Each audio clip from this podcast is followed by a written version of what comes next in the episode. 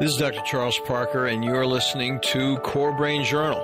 It's the place where I connect both fresh discoveries and interesting different perspectives from advanced mind science with the realities of real people and everyday life down on Main Street. Well, welcome aboard, folks. Dr. Charles Parker here one more time. And we have another in our series of terribly interesting guests here. And this particular person is going to talk about some of the larger questions that we have that we've been asking our guests to talk about here at Core Brain Journal for the we've been up and running for 2 years and you know it's one of the things we are very interested in is the evolution of neuroscience in data recognition, the application of data and the structure of the evolution of how those things need to take place. We're in a very evolutionary time in psychiatry here and what happens is if we use that time effectively, like this conversation, we can actually contribute to the change that everybody's looking for. So we have Kyra Bobinet, Dr. Kyra Bobinet. She is an MD and a master's in public health out in beautiful downtown California. and she's joining us. Kyra, thanks so much for coming on board. Appreciate it. It's a pleasure to be here, Dr. Parker. Thank you for having me. Call me Chuck.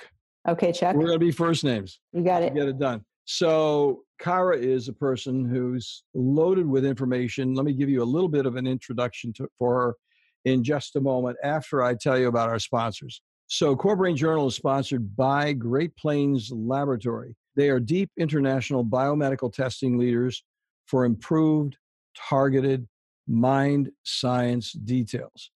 As both laboratory and webinar global thought leaders, they provide the most comprehensive set of hard data measurement tools for real biomedical answers beyond the commonplace guesswork that's going on all the time. They also provide, this is interesting, multiple training webinars for both the public and, interestingly, the medical providers that would need to use that data effectively in their offices globally.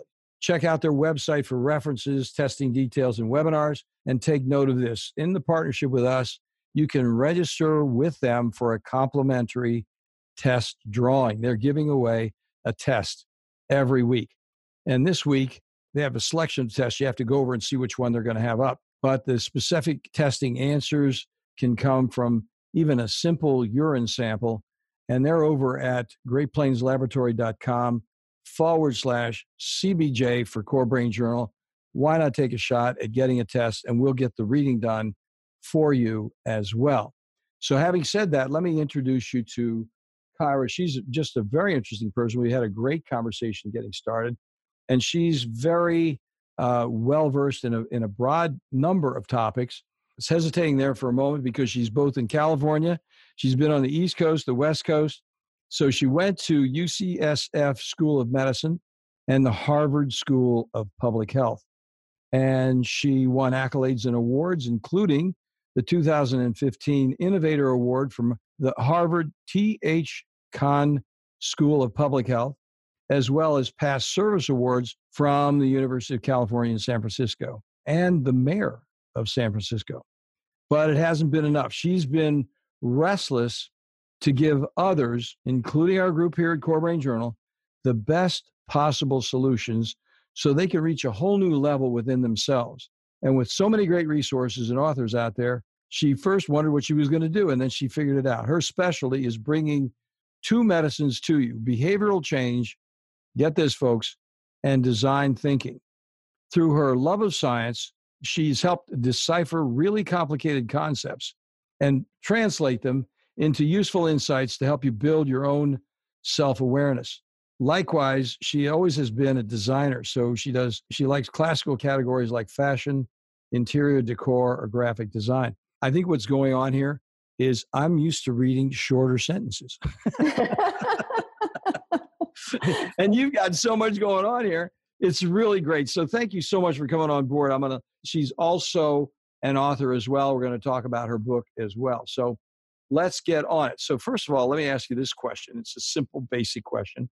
Kyra, so how did you get interested in this combination of things? You're a medical, you're a physician.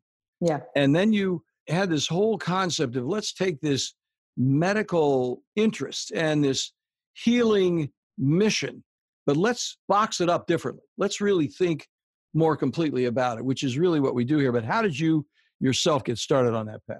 So, you know, my, my origin story with that was I had a patient, I was doing some community work in Oakland, California, and at a community clinic. And I had a patient walk in one day, and he was sort of mid 50s guy and had a gouty toe, very basic.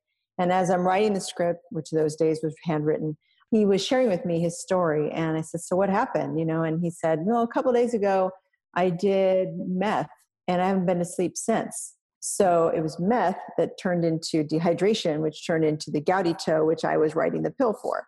Oh and I had this epiphany of, wow, like I really, I was writing a prescription for the toe, but I really wanted to write a prescription for the brain. And that, mm-hmm. that was kind of my lifelong interest, which I didn't know because there's no behavior change degree in college or in medical school or anything.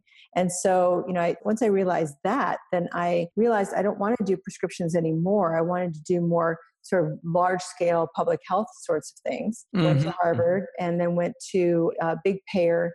And I was fortunate enough to be the main person on the medical side who designed large scale interventions for behavior change. Wow, what was that? What was that outfit? What were you doing there? Um, was I was the medical director of health and, and wellness innovation at Aetna, and oh it was a whole different, like you know, kind of uh, behavioral and care management area, not the insurance area, that helped people to be healthier, did a lot of preventive medicine kind of things. This is really interesting, Kyra, because we're so much on the same path. Mm-hmm. And I'm going to mm. have to talk to you more about this after we get offline. Yeah. I'm going to bond with you just on that point. That was a total But you know, the issue is what you're saying is you had a tremendous, excellent exposure to a wide variety of problems and what you could begin to do from a larger perspective in designing techniques for uh, managing them in a more constructive way. And I'm sure because you were with Aetna, a more cost effective way. That's right. Um, and, you know, so looking at it from a population section, you know, we did childhood obesity, we did end of life caregiving, we did diabetes text programs, you know, to help people with their diabetes management. We did mindfulness. That was one of the projects that I brought to Aetna was a mindfulness-based mm-hmm. stress reduction because the stress reduction programs that I saw in the wellness space were very inconclusive and, and not really showing a lot of efficacy. So I, I looked at that uh, very carefully. And so those are the kinds of things that I would create. Well, let's talk more about that because that sure. is a topic that is so interesting yes. for our, our listeners is totally. that whole mindfulness space. I mean, this, yeah. is, this is like, boom, you're right on a topic. Did so? Uh, if you don't mind, I don't know if it's a corporate secret or whatever, but what did you guys do with that? Because to me, it's so absolutely essential and so frequently overlooked. Right. And so this was in the late 2008, 2009 era. And I had uh, come from Harvard, where, you know, back in 1999, actually, I started meditating myself because I came up with like a life crisis of, of sorts. And it really helped me to be more productive and to be more calm and kind of be more in control of the brain. You know, this is an engine, and we don't realize that people don't have control over their engine. They don't know how to drive their engine. They don't know what it does. They don't know what accelerates or decelerates it and things like that. And so, you know, mindfulness to me was a tool to really start to shift people into you know that metacognitive state of knowing how to regulate their emotions knowing how to regulate their thoughts and basically shape their own experience. So that's i think the first step of you know really putting somebody in the driver's seat and having them drive their own life and be in control and, and have a powerful life themselves. So what happened was i knew this coming to Aetna but you know these were people in hartford connecticut. My boss was in hartford I was then stationed back in California as a telehealth or teleworker. Mm-hmm. And I remember distinctly creating this PowerPoint, pulling all the science together, and then sharing it over a web conference. And I, you know, I was going through every point by point, you know, it helps with this, it helps with that, it helps with this. And I stopped, and this is a very large group of people, and it was just crickets, you know, it was like there was nobody, nobody had ever heard of this. Nobody knew what I was talking about. People thought I was it's kind amazing, of amazing, isn't it? Yeah. It is. It is. And it was just early. It was super early. So, you know, people were kind enough to connect me to other people in Aetna who had an interest in things. And there was kind of all kinds of woo woo beliefs that I ran into of people. Mm-hmm. And, and mm-hmm. I wasn't interested in that, even though that might work in their world. I'm more interested in the stuff that had the evidence base behind it. So then Mark Bertolini, who at the time was the president, now the CEO of Aetna, was very interested in yoga. And so somebody had connected us. And as I did my pitch to him, he said, Well, I'll give you money to do a study, but you have to include yoga as one of the treatment arms. I'm like, Sure, that's fine. So we did a study with Duke uh, University as our IRB, mm-hmm. and they basically ran it, and we got really good results. It's built since then to show kind of the continuum of if you reduce stress at a clinical efficacious level, then you also can control somebody's healthcare costs while making them healthier and having less disease. And so it's been a very, very successful program. Well, that is so interesting. Now, how do you actually help large providers like that, managed care facilities monitor, encourage, develop? What do they have? Like, hey, here's a requirement for this person. They're going to be doing this and this, but we want them to do this as well. How does mm-hmm. all that work? I believe that, you know, there's the kind of Venn diagram of benefit where somebody who is paying the bills for your healthcare and your behavior can come together in a win-win situation. So in this case, me as a person being healthier and taking care of myself and being in that empowered state actually benefits somebody else for not having all those healthcare costs and all that poor health. So not only do I live a better life, but the person sponsoring me at my either my employer who's paying for my insurance or whatever is actually you know not taking the hit as well. It actually sounds like a number of big steps in there to actually make it happen because i know why the reason i'm asking the question is i know the resistance on an office level to mm. getting some of these other things even translated into yes. some way. So i am yes. like the handout king. I got all kinds of handouts. I got videos. I got this and that.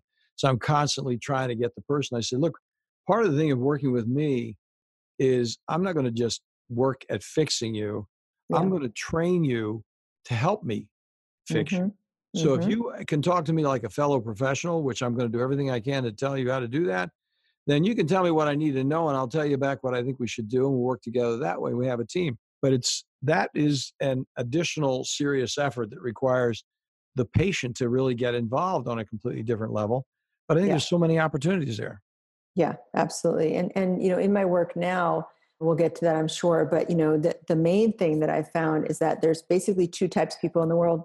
There's people who think like designers who who are in this empowered state, who are very iterative or or they, they tinker with reality and they experiment a lot. And then there's everybody else. And the mm-hmm. people who yeah. think like designers are the only ones who change their behavior, no matter what the domain is. If it's their career, if it's their health, if it's their child's health, whatever that is. That's an interesting characteristic. I think it's really, yeah. and I like the word metacognition. I want to bring that up because you said it quickly. And I think some of our listeners may not even know what metacognition is. Mm. But I'm going to make it very simple it's thinking about thinking. Okay. So, what happens is if we're actually thinking about the process and the process itself rather than being involved in the process without thinking about it, so we have a metacognitive approach to what we're actually doing with our professional colleagues as patients or amongst ourselves as professionals. And we're actually thinking about that process. Then we're in a metacognitive level and we're going to be designers based yeah, on right. what Kyra was talking about here because that's right. We're going to then think about how can we create something new because we know what's broken because we can see that it's broken instead of we're going to remain in denial and just keep swimming with our you know water fins on or something like that that's right and that, and that's the power gear because you don't have to be scared of the word metacognitive you know you basically you're listening to or watching this podcast and then there's the part of you that's watching you listen or watch this podcast so mm-hmm. that right there what i did was you know the listeners are like in that metacognitive gear in that moment of like oh yeah i am observing myself watching or listening to this happening, right? Mm-hmm. And that's the space. Once people get familiar with that gear, once they kind of figure out how that feels to be in that state of mind, they are more able to come from that place, more able to really govern what happens. It is the executive control seat, right? Absolutely. And I think there are two issues. One is permission, because what you're doing is you're mm-hmm. saying, look, I'm giving you permission to respond to me at the level of who I am as a professional I'm giving you permission to have to disagree with me. I'm mm-hmm. giving you permission to add something up from Google that you happen to look at that you think is important that that maybe I don't know about.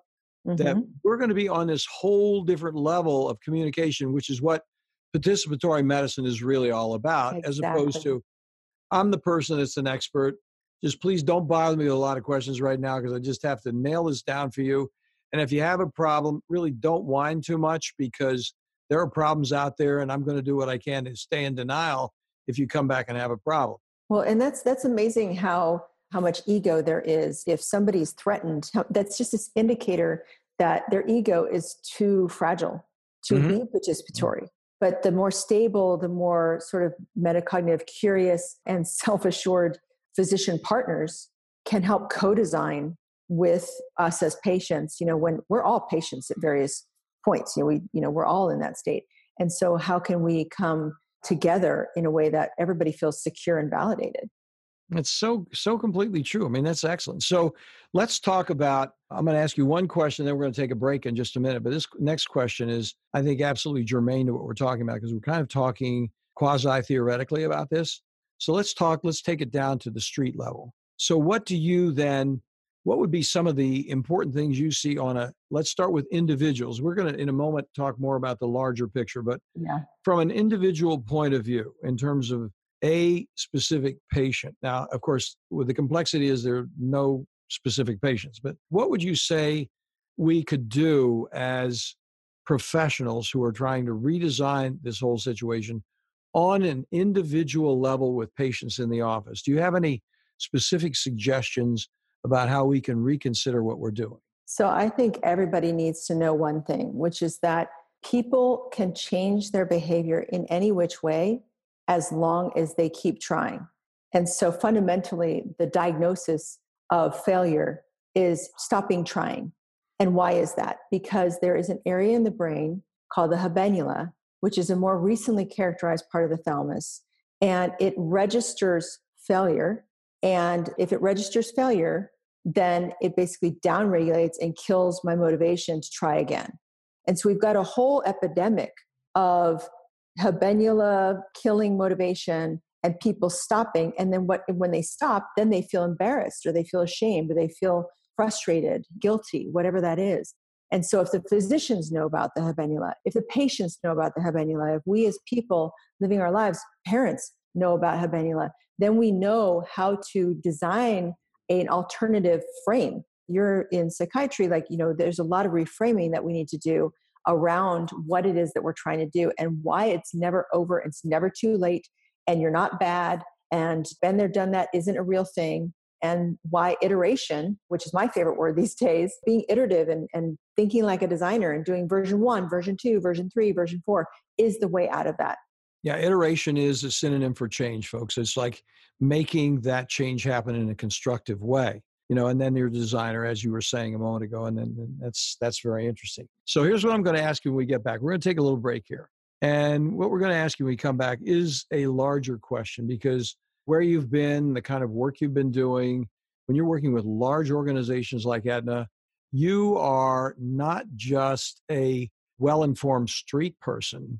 You're a professional with a street person's wisdom because you've had so much come at you from those lofty points because if you're going to live in that environment, you've had a tremendous exposure to many different opinions and ideas in, in terms of how this whole thing can evolve. So that's what I'm going to ask when we get back because I think a person like you, because you're so deep and you have such a similar interest to all of us who are listeners and participants in Core Brain Journal, because we're so similar in that regard, it's going to be great to hear what you say when we come back in just a moment what your thoughts are about how that evolution can take place more constructively, more consistently on two levels. One are there are there things we need to do with managed care.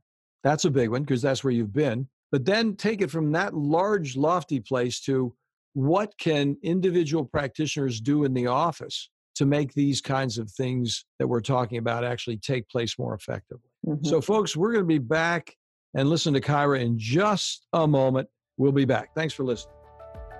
Today, the world of mind science, psychiatry, and mental health is rapidly changing with innovative, comprehensive testing that takes both patients and practitioners into a new world of measured details with useful, understandable, and remarkably actionable plans. The key phrase here is cost effective. Testing also introduces a key parallel word for predictability. psychiatric treatment failure, especially after multiple medications and or brief hospitalizations, arises directly from the complexity of measurable brain body imbalances and impediments that explicitly interfere with medical outcomes and create costly difficulties with inadequately informed supplement and medication trials over time. Great Plains provides a leadership team of biomedical experts with advanced laboratory insights approved nationally both by the FDA and CLIA laboratory certifications and is available internationally for both public and medical professions. Great Plains Laboratory is the primary laboratory we've used at CorePsych for years with excellent customer service for both patients and medical colleagues. They are on the spot, they get it every time. In addition, they provide exemplary training modules, which are webinars and conferences, in an effort to broaden practice perspectives wherever you live.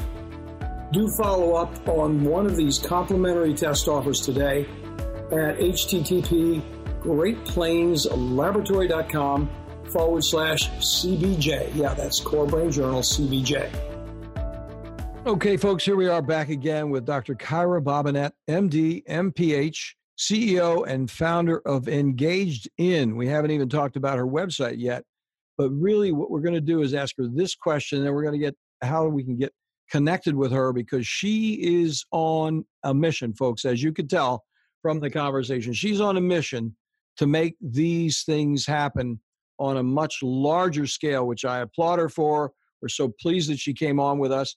So, but let's get down to some of the practicality of how do we do this on the large scale and how do we do this on the small scale? What are your thoughts about either one of those to start?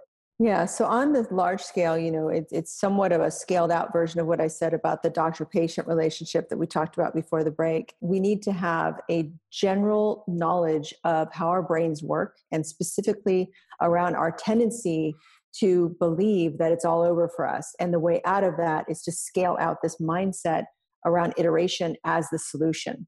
And so, what that means is that instead of apps that track your goals, they should track your iterations instead of you setting a fixed goal for something you need to focus on the process that's what the alabama coach says you know he's like focus on the process not the prize so i think that wisdom from just football fields needs to come into a large scale mindset shift and let go of some of this magical thinking around you know tracking behaviors and goals those are all really good to for you know really honing our attention and spending our attention wisely but the problem with that is that we, if we hate ourselves at the end, if we think we failed, then it's not the right model for us. So everything needs to be re engineered to think this way.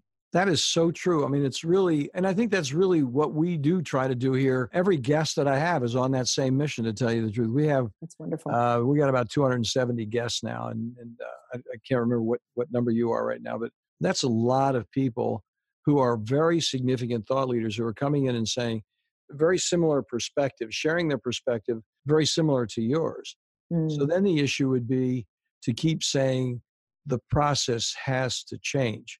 And the next level is, you know, how do we actually do that? How did that actually go in a large organization like Aetna? How did that actually evolve for you and with you in Aetna? So I think that, you know, I feel very proud that I was able to do intervention design, you know, with the mindfulness, with metabolic medicine, those kinds of things. And then I left and I went to Stanford and learned behavior design. I think mm-hmm. design thinking helps to close some of the gaps between people who are figuring out interventions, people at large companies who basically create things that people don't use sometimes. And so now I would say that I know how to do it better, you know, and that's designing things for the brain that work with instead of against the brain right and then mm-hmm. number two is you know really spreading this this iterative mindset as the solution and getting everything that i touch and everyone that i talk to to think like that so that we're focused on the right outcome. When we're working with a patient or working with a system it's all the same. We need to get everybody in that system to think iteratively and to have a mindset shift because that's the most compassionate thing. We stop trying because we think we failed. We stop trying because we hate ourselves. There's a lot of just emotional baggage that is completely unnecessary. And the way out of that is to have a better mindset about it and have a different target than what we thought before. And then, of course, there's the whole healthcare economics world, right? There's mm-hmm. what's being paid for, what's not being paid for. That's a whole other design challenge. But we can do it though. We can find these these hot spots, I would say, where there's shared aligned interests between the risk holder, mm-hmm. whether it's the employer or Medicare or Aetna, and the patient. And if the patient and the people are in an empowered state around their health, then they're going to be of value to the risk holder and that mm-hmm. that relationship is right now broken so if we fix that particular thing where you know i'm not going to act naughty just because i'm have some entitlement and i'm going to take control over my life on the person side and mm-hmm. then on the payer side and on the risk holder side saying you know what i will support you and i will i will treat you differently and i will honor you if you make those changes I think it's so interesting what you were saying because uh, really I'm being a bit reductionistic in in responding to what you're saying by talking about this process thing just a little more. Sure. In that, if we own the pain of where we are instead of denying the pain of where we are, right? Instead of saying the system is wonderful, we really love it, and everybody's really being taken care of well, mm-hmm. if we mm-hmm. said there are some definite things that are going along quite well with the system, but let's identify the pain that does occur mm-hmm. because mm-hmm. the lessons in life come from the pain. They don't come from, hey, we got it and a pat on the back. Everybody, right. nobody changes with a pat on the back. They change when they actually have to face the reality that what they're doing is of limited value and has perhaps negative consequences in the long term for that person's life over time. And this is mm-hmm. a key thing that I think, Kyra, is really relevant. You're talking about this without quite saying it. But one of the themes that I think is so important in this conversation that we're having, as soon as you say the word process, you're talking about time. That's right. Time is a variable that is not looked at effectively in this whole conversation. Yep. Because it's like there is no time.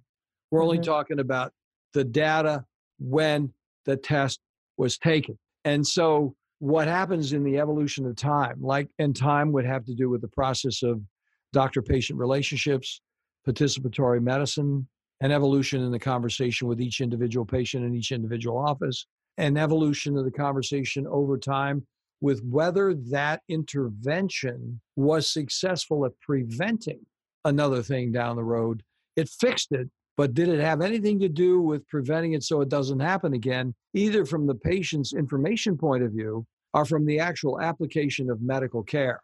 Can I share my fantasy with you? Sure, please. My fantasy is that the doctor patient interaction, whether it happens online or in, or in the office, focuses on building up a process instead of education on a particular thing that can be found on Google. Like, this is what needs to happen. Here's the behavior that needs to happen. Where do you want to put your measurement tool? Where do you want to put your vitamins? Where do you want to put your toothbrush? Like, you know, designing the environment with the two people together mm-hmm. right? And using that time in a precious way. And let's let's see if you'll do it, Chuck. Let's see if you go home and actually do that. And if you don't, by the way, don't hate yourself. We mm-hmm. just need to iterate on it. Yeah. Right. And if we spend our time that way, then when you come back, then we can kind of be in partnership around it and we're spending our time productively. Kara, I say that to patients all the time. I mean, we're so compatible on this point here because yes. say, look, it's really simple. I'm not going to be mad at you if you don't do what I tell you to do. You know what's going to mm-hmm. happen? You're going to be in more pain than you were today when you were talking to me. And right. I'm relaxed about that. I know right. that's going to happen because I've seen it happen repeatedly. Now my my medical zeal might take a position of demanding and being in a frenzy and being angry if you don't do it and all that sort of thing, but I'm relaxed about that because I mm-hmm. know you will be back and if you don't really do this the way we're talking about it, you're going to come back and you're going to ask me for something and you'll get a kick out of this because in psychiatry we see this happen all the time you know it's so important that developmental time between 17 and 25 mm-hmm. because people are so not adult even though they think they're adults they're still working on what they're going to do so i have somebody come in and fight with me cats and dogs about it. here's what I, here's the medication here's what i think you need to do and i'm a physician no matter how kind i am no matter how thoughtful i am no matter how much I engage them, no matter how much I do the guy to guy thing with them. It doesn't matter. They're like, you know, as they say in the street, screw it. I don't really need to bother with you, my man. I'm I'm over this. Mm-hmm. They come back, they failed out of the freshman year of school, they're out there fixing shoes or something, mm-hmm. and they're mm-hmm. 24, 25 years old, and they're like, their chin is down. They're like, hey, I know you're probably mad at me. I was so disrespectful to you back.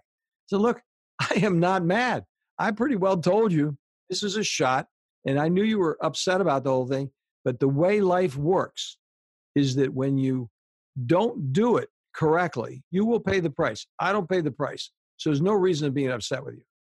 Mm-hmm. And they come back and then, then, we start to work. They're like, I'm ready to do. Tell me whatever I got to do. I'm sick of this thing.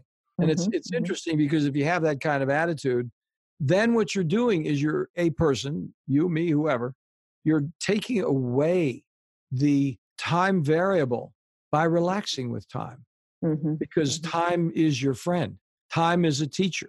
That's right. And I think what you did there is, and what I wish people would do more often is you plant a recall button and you say, okay, if this doesn't work or this this you'll turn over here and you know it's just like giving somebody directions to this the restaurant like you go there if you go here you went too far like just this landscaping that for them gives them a mental model so that when they see those signs those signals they're like oh that's my recall moment like i've got to go back and check in so it's uh, we just don't these things work we just don't have the training across the board to make everybody effective at that yet. That's so true. Well, we're working on it. Now, Kyra, let's yes. talk about what you're doing right now because we we've talked a lot about some talked about specific things. We talked sure. about some global things. Let's talk about your particular mission at this moment, please. Yes. So right now we have a project called FreshTri, T-R-I.com, and we are building a habit formation software based on practice and iteration, so the process of behavior change with Walmart. And uh, we're really excited to co-develop with their associates because these are people that have two jobs they get very little sleep they're single moms like you know there's a lot of pressure on these pots so it needs to be really lightweight really easy to do really simple not a lot of brain burn and mm-hmm. it's around healthy eating right now. Everything in there is either coming from scientific literature you know things that have been proven to change people's eating habits or from other people who have dramatically and long term changed their lives. Because right now what people do is say hey you look great. What do you do? And the person's like well i i take this supplement or whatever and then that person tries it but that may not be good for their bodies and it may not be effective for them as well so i'm really trying to crowdsource uh, behavior change at a scale that is million person scale and help people and it's free and so I'm, it's a public health in my mind it's a public health service to have this thing out there so that people can be more effective at changing their habits. So you say it's free. Is it an app or something, or how? What, yes, what? it's an app on the App Store, FreshTri.com, and somebody can go to Android or to the Apple Store and get it. So that that's kind of my my dream is to liberate people from shame, guilt, failure, and really make it easy to practice something that's really lightweight, that's already been vetted on the science side, and there's no commercial interest involved. I'm really looking forward to looking at that because that's something we could very easily recommend. I mean, okay. I think we should just, this is something that every single practitioner that's listening to this yeah. needs to do it because what you're saying is look, we're not doing something for diabetes, we're not doing something for schizophrenia, right. we're doing something for the big picture. Yeah. And this is how that person handles themselves in the process of self development and self management. That's right. And it passively trains them with the right mindset of process, practice, iteration, non judgment of self, those kinds of things. And so I'm really uh, hopeful. I mean, and we're, we're improving it every day. This is, you know, an ongoing process, but we do have a stake in the ground so far, and it'll just get better and better, the experience. And I look forward to people's feedback too. So this is a co-develop, giant co-development with everybody and you said we this mm-hmm. is a we project in my mind you know just mm-hmm. I, I, have a lot of physician collaborators tell me what they want to see happen and and how to shape it differently and how to improve it and i very much welcome that well i'm going to be a collaborator as soon as we hang up here so That's stay awesome. on because i got i got some ideas for you that's great. Very, very entertaining and very interesting listening to you. So, so how can people go ahead and contact you? How would you prefer people connect with you? Sure. So um, my company is engagedin.com. I have a book, Well Designed Life, which is some of what we talked about and more, you know, 10 lessons in brain science and design thinking. Yeah. Um, that's on Amazon. It's on audiobook if you have a commute. Those are, I just really want to get the concepts out there and, and Yeah. the principles out there. I want everybody to know how their brain works. And I've, you know, I'm very proud of the book because it basically breaks it down for non scientists, but also speaks enough science to be credible uh, for those people who know more than I do. But that way, you know, we kind of all have this shared set of skills and tools. Well, we're going to have those on your show notes. So if somebody comes over to listen to this podcast and pops over to the show notes, they'll be able to go. All the stuff will be linked there and all these things. And I'm going to check the app out and see if I can get a link to the app so we can get the apps squared Yep. away for both uh, Android and, and uh, Apple. Sure. And, uh, and that sounds great. We really appreciate you coming on board. You know, we'd like to invite you to come back again. And we really, this would be the kind of thing where, because you and I are so much on the same path, and I'm, I don't want to personalize it too much because the truth of the matter is, everybody that's listening to this program is on Yeah. the same path with us, That's right. period. If they stuck through the conversation here, they would love to have you back because you are so much on the right path. So if you have you, your colleagues, you have another idea, hey, here's a little wrinkle about something that we've discovered that would be good and personally useful in Yeah. the process of your own your own development, please feel just get in contact with Tiffany. Tiffany is the contact person. You have her material. And we'd be love to have you come back on because there's so many interesting things. Child development, what's All going on. Psychiatry is completely needs significant development. We'll talk about that later. But bottom line, bottom line is we'd be happy to have you come back. We really appreciate you spending your time with us. I would love to. Thank you so much. Well, listen, you have a good evening. You too. Thank you for All right. having me. Thank you. Thanks for listening to Core Brain Journal. We're working every day behind the scenes to bring you reports that connect research benches with those street trenches. Here we share the complexity of mind science because, as you know, details really do matter. One of the most pervasive, misunderstood challenges is how commonplace medications, like those written for ADHD, are used so regularly without clear guidelines. If you think you'd like more specifics, take a minute to download my two page PDF packed with video links and references on the absolute essentials of how to start ADHD medications. They're easily available at corebrainjournal.com forward slash start. Thanks for listening. Do connect and stay tuned. Together we can make a difference.